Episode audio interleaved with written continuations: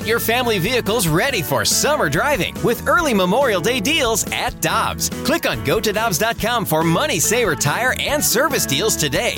Dobbs, with 43 locations, real deals are always close by. Another day is here, and you're ready for it. What to wear? Check. Breakfast, lunch, and dinner? Check.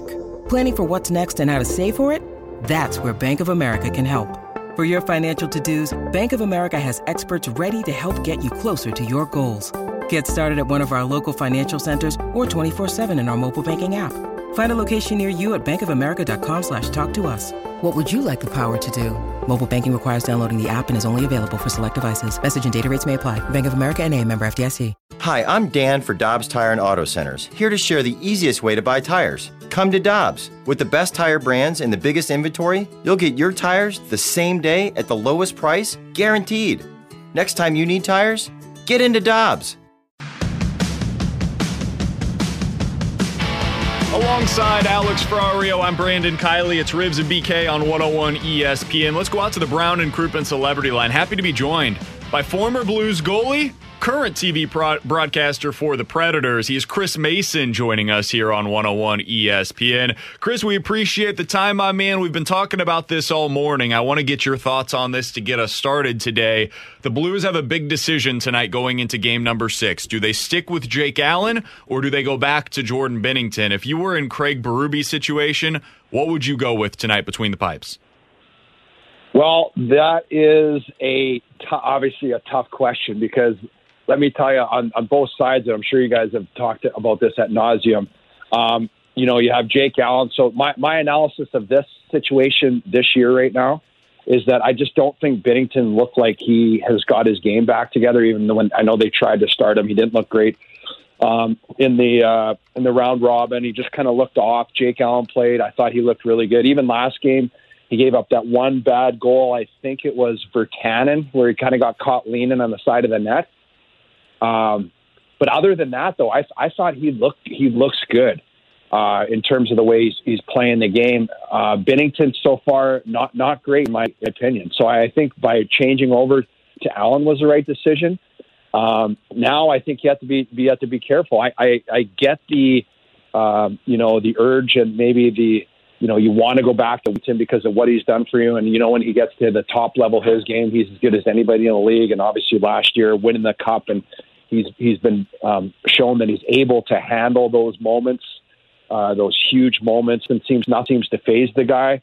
Uh, having said that, if you go back to, to Binnington and he comes out and, and he doesn't start the game strong, you go back to Jake Allen, you know, you're creating uh, a little bit of an issue there in terms of, you know, evidence and all that type of thing. And it's uh, a little bit of musical chairs.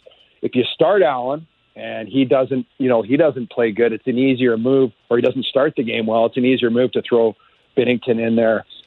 Um, I think um, in, you know in that kind of scenario where like wow we let we let Jake start the game let's go let's go uh, didn't work out no let's go to let's go to Binner but um, having said that I, I I don't know I mean this is I honestly if I was in the chair right now I'd probably start Jake Allen just based on the way that they've played the last uh, you know four games each or whatever they've played total I just think he's looked like the better goalie. He had a great year this year. Um, now, I know that Jordan Binnington, you know, his his top level of his game and what he's been through uh, in those scenarios has been phenomenal. But I, I'm personally, I would start Allen, and then if it didn't start well, I'd go to Binnington. Mace, it's great to catch up with you, buddy. Uh, I, I'm curious because, in my opinion, the goaltender is a position that is possibly the toughest in all of sports. So, in the mind of a goaltender, what goes wrong? Sense of what what happened with Jordan Binnington because in those round robin games, he was about as solid as can be, and then of course, as you just cited, games one and games two just went the opposite direction. Yeah, I just think like you know, it's when you're playing games and it, it just doesn't matter. It's a round robin game, and you know that was the the big issue with the teams that played in those games that they had. But you know, obviously you want that first seed, you want um, you know to to get your game going, but the urgency isn't quite the same as the the teams that had to you know to play in those play-in series just to get into the playoffs. Yes, it's nice if you have the number one seed, but at the end of the day, you're not traveling. You get last change. That's about it home ice. I don't even know, um, you know, if it has that much of effect uh, anymore. Anyway, in the league, it's just about getting into the playoffs now. Obviously, you want home uh, ice Uh, but I just think like I don't I don't know, and sometimes it's it's a matchup thing. It's maybe your mindset of you know you're you're loose in the in the playing round, and it's not a big deal, and um, you know when it when it actually starts and, and the game that when it you know really counts is, is is on the line, your your mindset will shift a little bit, and then you know once you have that, especially as a goaltender, like in any position, but it's just so much more evident as a goaltender when you have just a slight uh, issue with your confidence or you're rattled a little bit. It, it, it can, you can just your body language, the way that you, even when you're making saves, you can just tell it's just not quite clean. It's just it's you're not seeing the puck. You're guessing a little more. Um, you know, sometimes you'll you'll try to be over aggressive as a goaltender. You know, obviously you're a product of what comes at you. You have no control over what happens in front of you. Um, but there's a little bit of uh, a little bit of a, uh, just maybe a little tad more aggression, a little more. Kind of what I saw with Binnington um, when that series started, and I thought it was a great move. I didn't know if he would go to Jake Allen or not, just because uh, you know the, what Jordan did last year and what he's capable of doing. But I thought it was uh, I thought it was a great move. So it, it's tough. I mean, you got you got you got two good options, but it's man, I, I wouldn't want to make that decision. I'll tell you, Mace. I think by, the reason why I, I have said over the last 24 hours or so, I, I would go with Binnington going into this matchup is because if you go with Jake Allen, and I know this is looking at the negative side of things, but sports talk radio, you know how it works. If you go yeah. with Jake Allen tonight and you lose the game, I feel like you're going to question should we have gone with Binnington? If you go into the game tonight with Binnington and you end up losing the game, well, you went down with the number one goaltender that you feel like is going to be your franchise goalie moving forward. And so I just, I, I feel like if I'm going down with the ship, I'm going down with the woman who brought me. And that woman is, in this case, Jordan Binnington. Yeah, I, I mean, you know, from a coaching standpoint, I, I think that's that's a safe play um, because you're right. You're saying, well, you know what, we put our best players out there and then we lost. So, you know, obviously, I think if you go, but to me, when you're coaching, I think any coach will tell you the same. There's there is that element. There's no question. You, you have that's a very legitimate point because it happens all the time, and you want to play your best player. It's like you know taking out a goal scorer that's slumping and you're going into that game, are you going to take a guy that's going to, you know, be a sandpaper guy and and uh, a fourth line guy, you're going to put a guy that maybe scores you the winning goal on the power player that you know can can do has that type of skill set. Uh, but on the other hand, when you look at it, you have to win this one game. Who's who's the goalie this game that's going to give you the best chance to win this hockey game? You're not thinking about losing the hockey game. I mean, that's that's just not even in their vocabulary right now. If they play the game and they lose, then they'll you know then they'll they'll obviously address the situation then. But I, I think I think to me you're in a situation you have an opportunity now to go back to Binnington because of last game and they lost. And I, I still thought Allen played uh, played pretty pretty darn good uh, in that game aside from the one goal which was uh, you know which wasn't great. But um, you know Markstrom let in a, goal very similar and, Markstrom was lights out too. You know you could, there wouldn't have been a question had Vancouver lost that game who they're going to play. But um, I don't know. I, I, I can really, you guys make a good argument on that side of that. I, I could, I could go with Jordan. I got no issue with they, whatever guy they pick, but for me personally, just the eye test.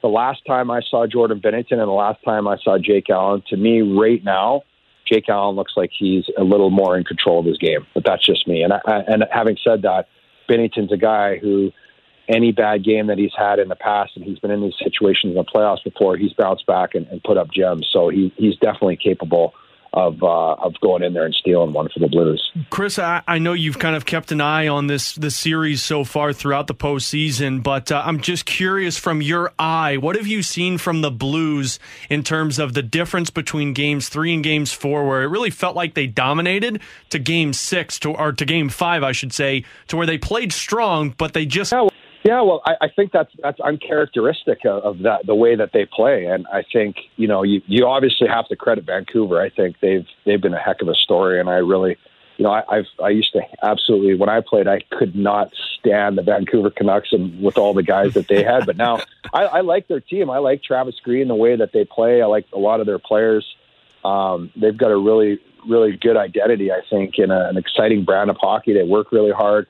Um, and the Blues, yeah, I, I think they kind of just got away from a, a, little bit of what their identity is, and you know maybe tried to hold on to the puck, uh, you know, half second too long, and didn't make the simple play at times, and it seemed to bite them. But um, I'll tell you one thing, man: the, the more I watch St. Louis, the more I appreciate uh, Ryan O'Reilly. This guy's an absolute beast. He's he's just every every aspect of the game he excels in, and he just his work ethic. And I played with David Perron, and I've really loved the the hockey player that he's grown into as well. And um, you know, I, I think if the Blues play the way that that they're capable of playing in terms of their identity, which is to me is defense, obviously have a lot of offensive weapons, but you don't give them nothing. I think sometimes when you play maybe a considered, I don't think they see, see Vancouver as a lesser opponent more anymore, but sometimes when you play an opponent like that, you, you tend to maybe loosen up a little bit. I don't. I think, like you said, I don't think they did earlier in the series, but I think last game they kind of got a little loose on some plays. So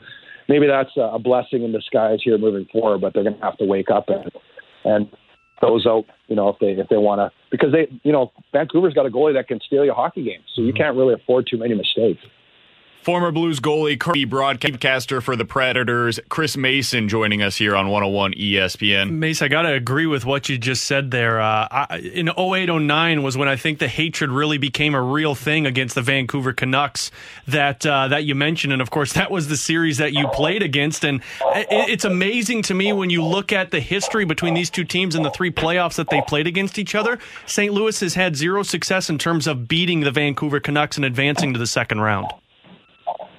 Yeah, I see. There's always there's always those teams. I don't know for whatever reason. When I played in Nashville, San Jose was that team where um, we really just, you know, any other matchup you would take that matchup any over any time. There's but there's just always that team that just gives you fits and and I don't know. It's been a while since then, and I still think St. Louis has a great uh, opportunity to to win this one but it, it's just just I don't know what it is, and it's you're you're talking that's over a decade. so I, I don't know if it still applies because I don't even know if there's anybody that's still on that team. There might be a, one or two guys left on that team, but uh, I don't know. There's something to it. The old hockey gods maybe have something to say about that. He's Chris Mason. He's a former Blues goalie, the current TV broadcaster for the Predators. You can give him a follow on Twitter as well at CMace30, M A C E 30. Mace, we always appreciate the time, man. Thanks so much for hopping on with us today. We look forward to talking with you again soon.